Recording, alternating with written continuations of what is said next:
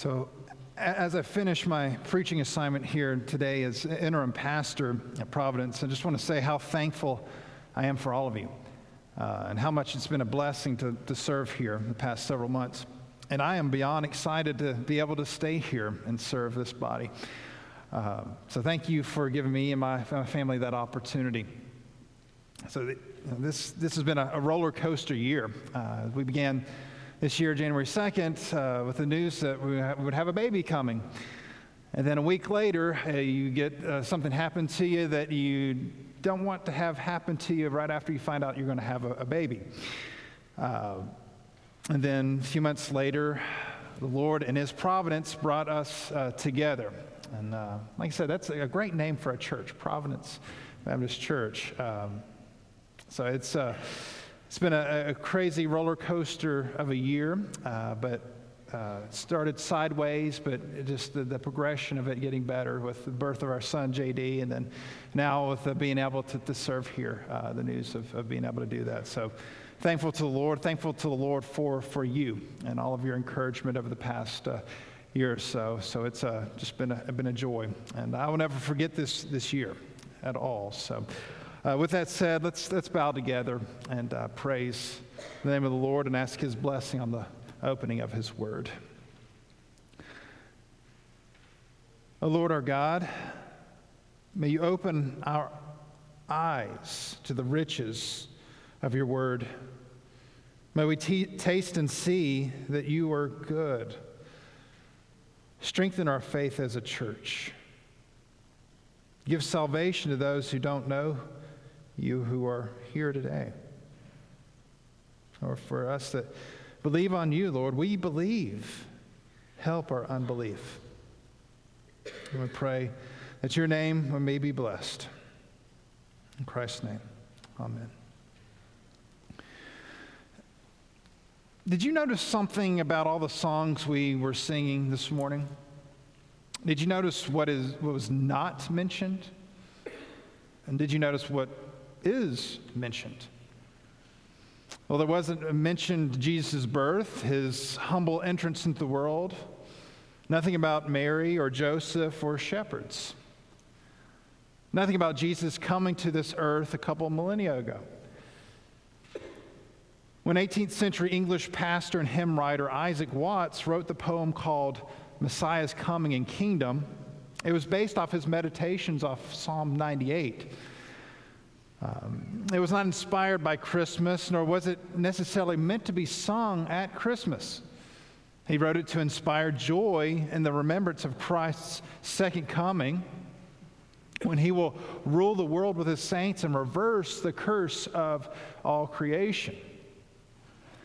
Well, this poem over the next century went through several rearrangements. It was put to a tune, and it comes to us today as the song Joy to the World. You'll notice on today's worship guide on the front is my favorite line of this hymn No more let sins and sorrows grow, nor thorns infest the ground. He comes to make his blessings flow far as the curse is found. So take some time today and ponder that, that line. Think about that. But why do we sing a song at Christmas time that has nothing to do with Christ coming to this earth as a lowly baby? Well, this song paints the picture of another part, the often forgotten part of the Advent season, the second Advent. We don't just celebrate his first coming, but we look forward to his second coming. You see, the, the Christian life is a life that lives between two of Christ's appearances. We look back at his first and likewise look forward to his return. This looking at the past and looking to the future affects our present lives in every way. But how? Why should we be consumed about not only his first advent, but also his second? And not necessarily consumed with the details necessarily of what happens before. We can get quickly derailed on that pretty quickly. But we should be consumed with what all Christians of all times have believed and is perfectly stated at the end of the Apostles' Creed. We believe in the resurrection of the body and the life everlasting. This morning we will look at Revelation 21, 1 through 8. So please turn in your Bibles to the last section of all the Bible.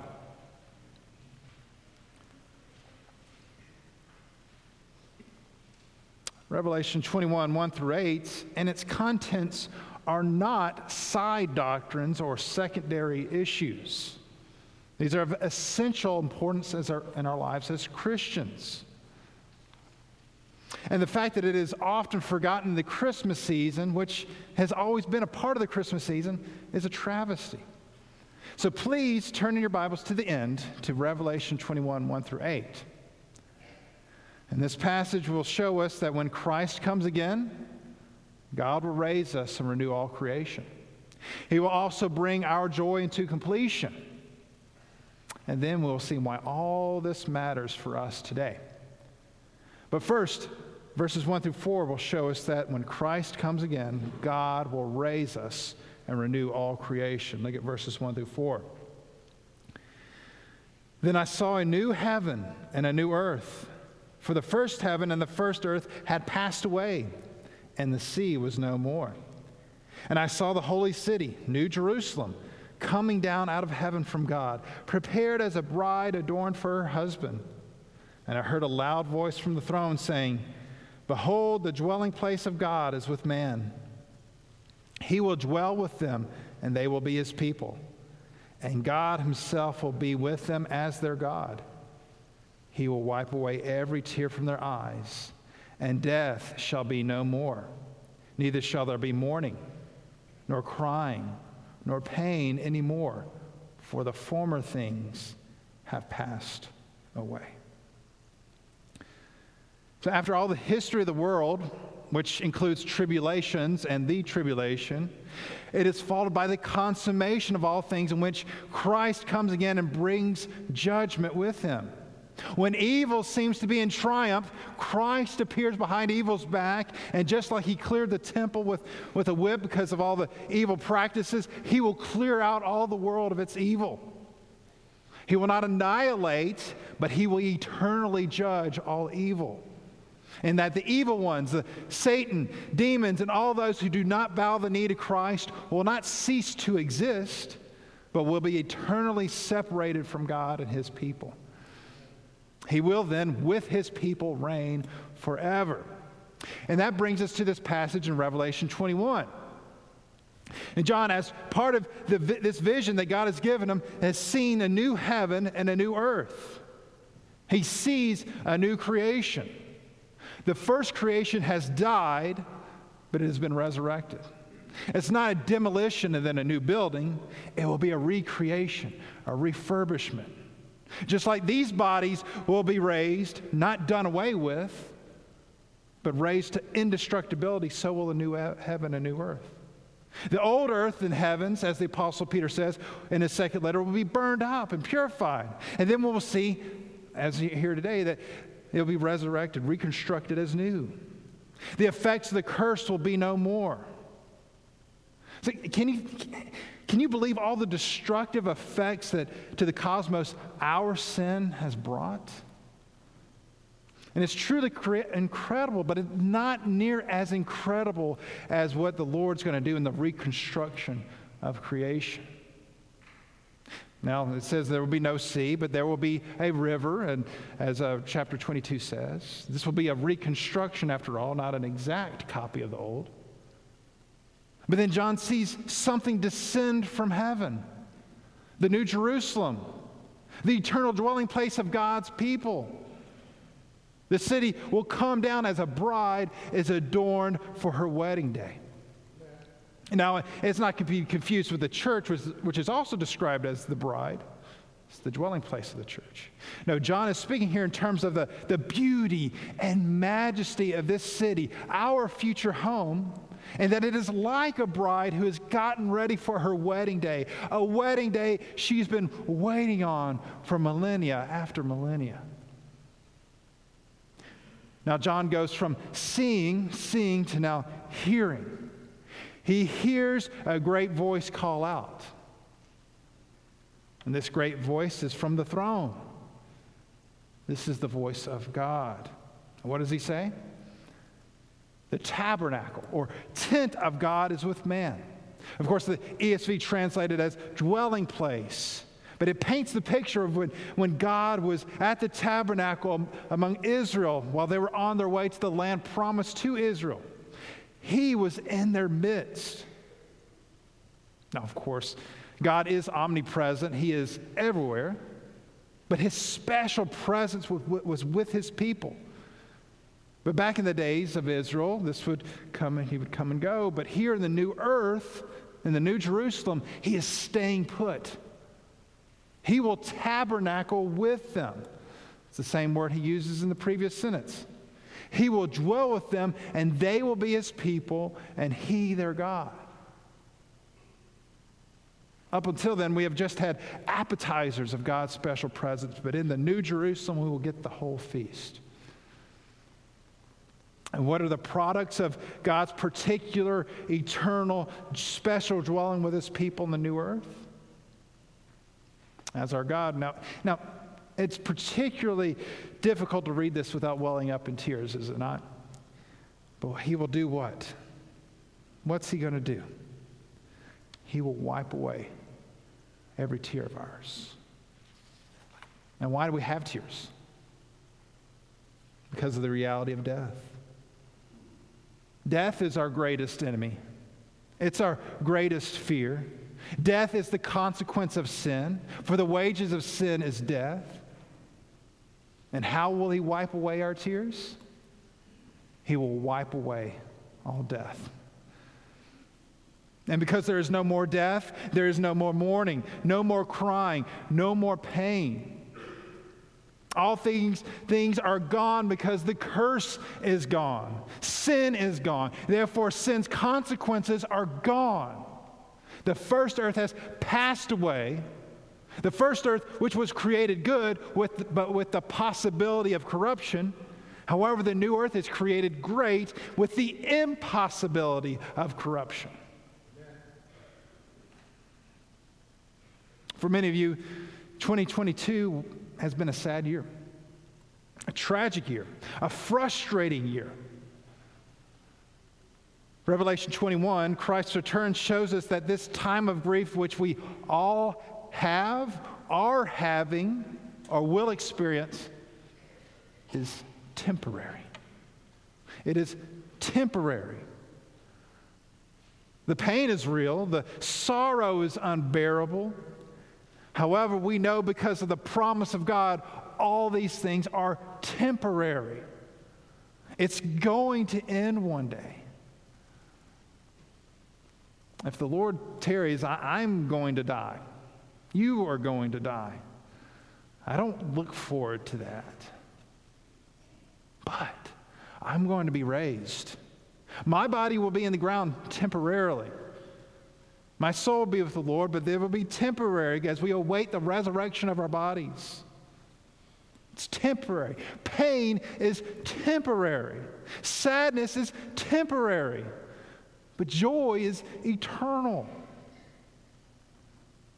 For those of us who've lost loved one this year, something is missing. There's an absence that no words can describe. And when someone dies, there is an absence. Something is missing. The fact that Christ is raised and we will be raised, and that, uh, that those in Christ will live with Him and with each other for eternity assures us that that void, that missingness, will be filled again. It's not an eternal loss. We will be in the presence of our God and in the presence of all our loved ones in Christ. And He will wipe away some of our tears? No, He will wipe away all our tears. Why? Because death will be no more. We can have assurance of this hope. Why? Because when Christ comes again, God will bring our joy into completion. Look at verses 5 through 8. And he who is seated on the throne said, Behold, I am making all things new. Also, he said, Write this down, for these words are trustworthy and true. And he said to me, It is done. I am the Alpha and the Omega, the beginning and the end. To the thirsty, I will give from the spring of water of life without payment. The one who conquers will have this heritage, and I will be his God, and he will be my son. But as for the cowardly, the faithless, the detestable, as for murderers, the sexual, sexually immoral, sorcerers, idolaters, and all liars, their portion will be in the lake that burns with fire and sulfur, which is the second death. This same one, the one who sits on the throne, makes several pronouncements. He is making all things new. Nothing of the old order will be around, no old wineskins. Every single aspect of the cosmos will be renewed. Just like every aspect of our humanity will be redeemed, as we saw last week, every aspect of creation will be renewed as well. All of it was corrupted, so all of it will be made new. He then tells John to write these things down. Why? Because these pronouncements are faithful and true. They are fact. They are reality. Every utterance is reliable. It is certain. In verse 6, he restates it in a different way. He says, It is done. These things are completed. They are definite. They are unconditional. They aren't maybes or could be's or possibilities. No, these things are declared done. So, for all those who know Jesus, our hope is in the unconditional and definite promise of God. And this one who's speaking from the throne describes himself as the Alpha and Omega. The Alpha being the, the first letter of the Greek alphabet, and Omega, the last letter. An interesting and fancy way of saying the beginning and the end, the eternal one. He says, also, those who thirst, he will give the water of life without cost. Now, does that language sound familiar to you? If you remember from the Gospel of John in chapter 4, verses 13 through 14, it records Jesus' interaction with the Samaritan woman. He says to the woman, Everyone who drinks of this water, speaking of Jacob's well, will be thirsty again. But whoever drinks of the water that I will give him will never be thirsty again. The water I give him will become in him a spring of water welling up to eternal life. This Jesus is the same one speaking here. He gives to all who call upon him the eternal water of life. And this without payment, which is an interesting statement. Why? Because it has to be without payment. We cannot pay for it. We cannot pay for this. It's impossible. It has to be given. It can only be given. It can only be given by the one who earned it. We know it's not cheap, but it's free to all who believe. But what all is given? Well, verse 7 answers that for us. Look at verse 7 again. The one who conquers will have this heritage. And I will be his God, and he will be my son. The conquering one, the one who conquers, will have this heritage. What heritage? And who is the conquering one? Well, the heritage is Christ's possession. All of this new creation, all of its dominion is His.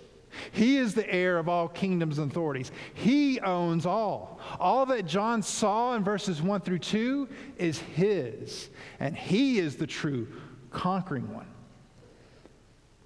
But is Jesus talking about Himself here in verse 7? We must look back at the letters to the seven churches in Revelation 2 through 4. It's the same language he uses here.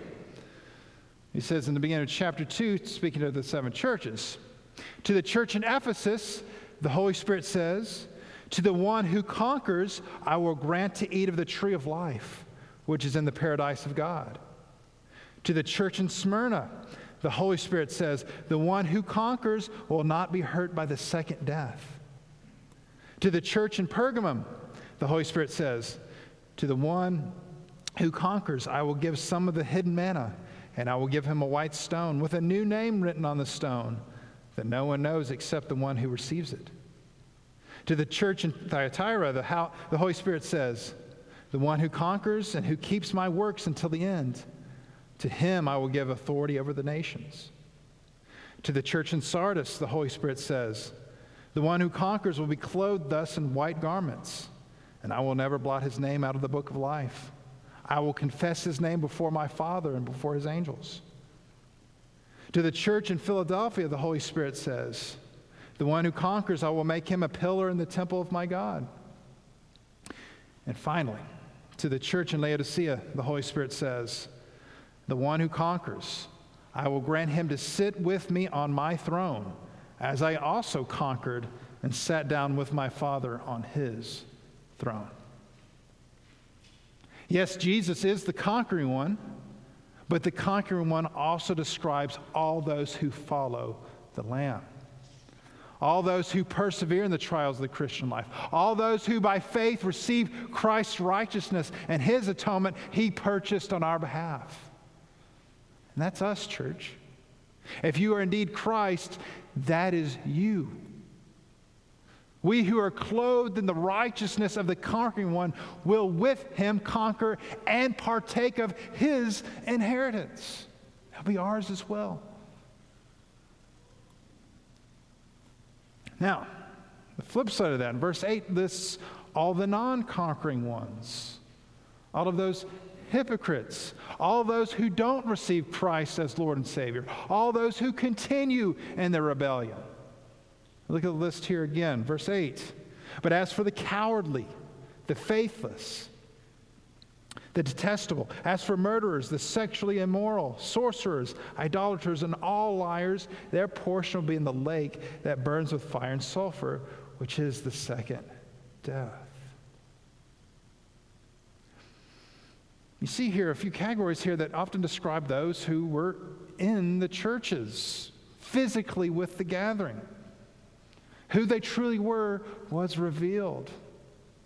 It's not necessarily just describing those who are the despicable outsiders, but includes all those who are hypocrites. Now, a cursory reading may have, have, us to believe that this describes Sodom and Gomorrah type sinners, which does include.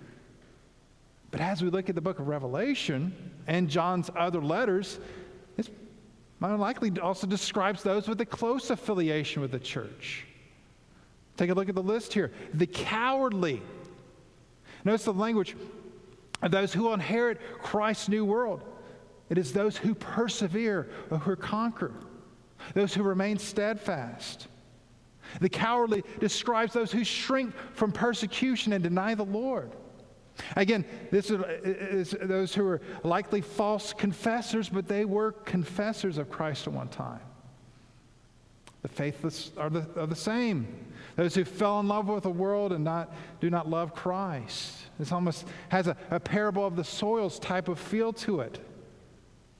The detestable and the sexually immoral describe those whom John and Jude pointed out as those hypocrites who say they know Christ but walk in unrepentant licentiousness.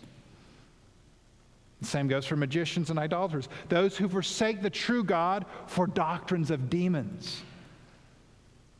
Murderers here could refer to, the, to uh, what John says in his first letter when he says in chapter 3, verse 15 Everyone who hates his brother is a murderer. And you know, no murderer has eternal life abiding in him. And then last in the list, all liars. Well, John describes in that same letter that anyone who says he is without sin is a liar. All that to say was we can't look at this list and think, oh, those are just the foul people that are obviously are sinners. Now, this speaks to the hypocrites, those who have an exterior of righteousness, those who have, have supposed Christian values or are part of a Christian community but have no evidence of regeneration. They're hypocrites, have a veneer of godliness, but inside are filled with dead man's bones. But one of the great things about the New Jerusalem, the new creation, is that all hypocrisy is done with. We will know each other completely and be completely known. We will love each other completely and be completely loved. God will do something forever about wickedness and deceit. And listen, there will never, ever be the possibility of sin, error, death, sadness, and strife in the new creation. It'll be wiped out forever, done away with. The chasm will be eternally separating. As much as this cosmos is cursed, which we see every day, the blessing that will be on it for eternity will be magnificently better. We praise God for that.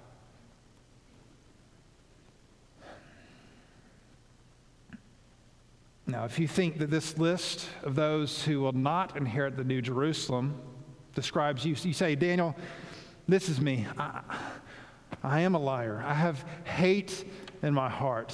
I love things rather than God.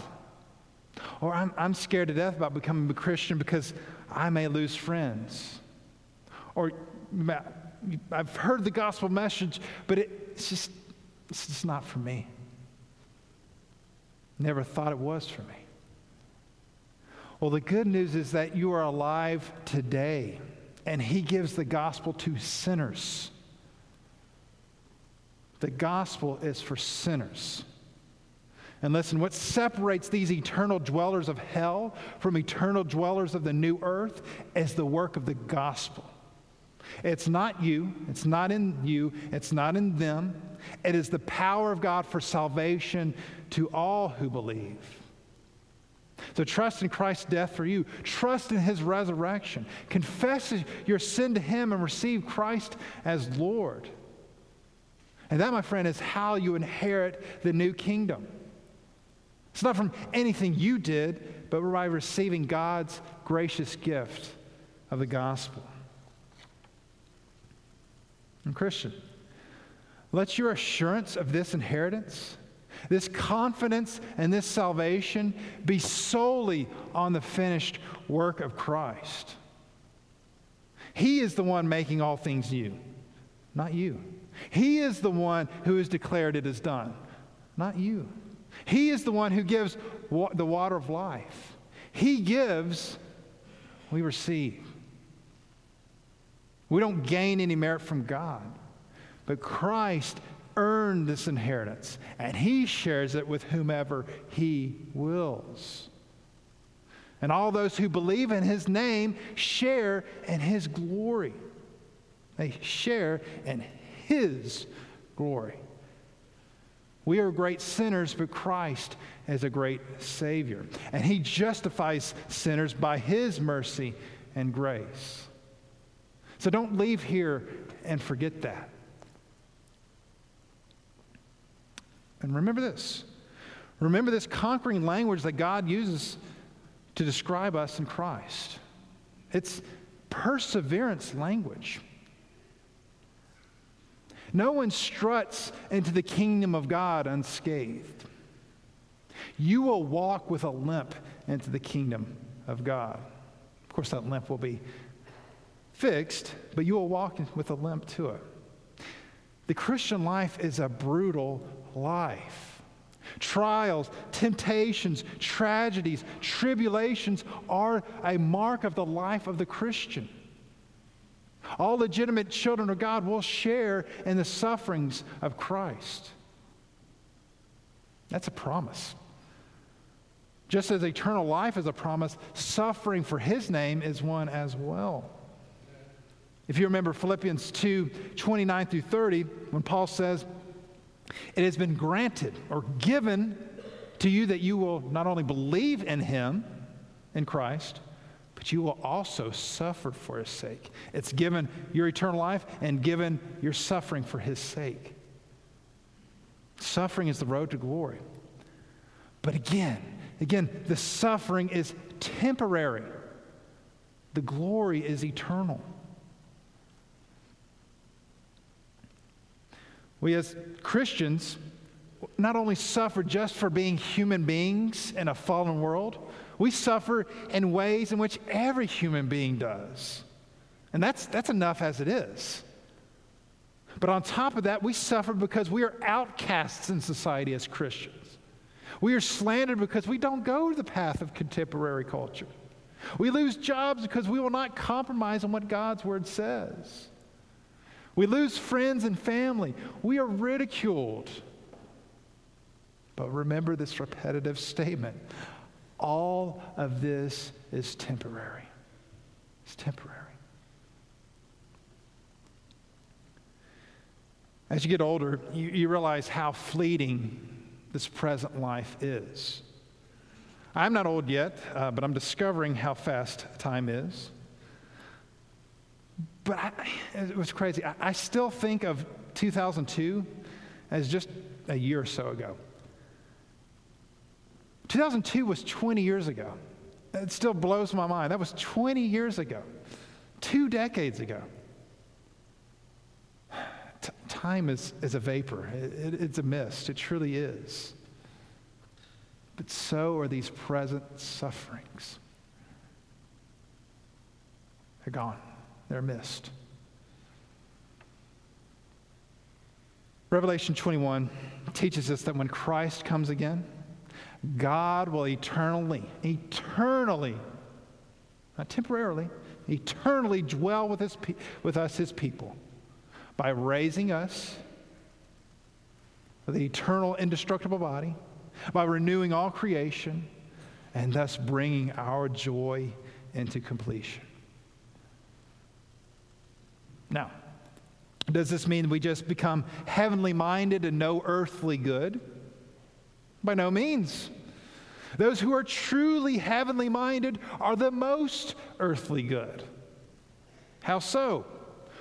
Will we live out what we truly hope for? Our hope rests in Christ and what He has accomplished and what we have in store for us in the future. You live out what you hope for. I long for the day when sin is no more. Don't you?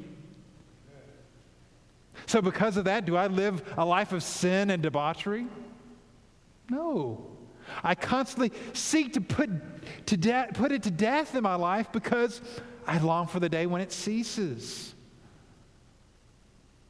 The new earth will be one of eternal peace and love. Don't you long for that? So, do I walk every day in strife and hate? No. Because my Savior loves me so and He gives me peace, and I we will all have eternal peace with Him. I extend this love to others and I'm a peacemaker. The New Jerusalem will be a just and righteous city. I long for that, don't you? So, do I put up with injustice and wrongdoing today? No. Although we will never see perfect justice in this present world. I seek to live justly. We should all seek to live justly and influence our community in what is right and what is good. Christians are not to be escapists. No, we penetrate the darkness with the light of heaven. Because if that's what we truly long for, we live out what our desires are. And you know, there is a present picture of this New Jerusalem. What is it? The local church. The local church is the embassy of this kingdom. It is Christ's community where we love and serve one another. We worship God through the word preached, through the ordinances observed, and God's praises are sung. We fellowship together in diverse harmony, though, yes, imperfectly now, but the church is the appetizer to the great feast we have awaiting us. And if this place described in Revelation 21 is your heart's desire, then so will your desire be for the local church. Look again at verse 5. And he who was seated on the throne said, Behold, I am making all things new. As we continue to celebrate this Christmas season, remember this important but often neglected aspect of the Advent. He's coming again. John draws this book to a close with these words in Revelation 22, verse 20. He who testifies to these things says, Surely I am coming soon. Amen. Come, Lord Jesus. Come, come, Lord Jesus. Let's pray. Oh Lord, how we long for this day. Thank you for your promises. Thank you for the forgiveness of sin that we have in Jesus. Lord, you have shown grace. You are the one who is the just one, the, the gracious one, the righteous one, who doesn't sweep away evil, but deals with evil eternally, but gives grace to sinners as well. A perfect display of your justice and mercy. And Lord, give us, and Lord, guide us to live lives in light of our hope and your unconditional promise. Amen.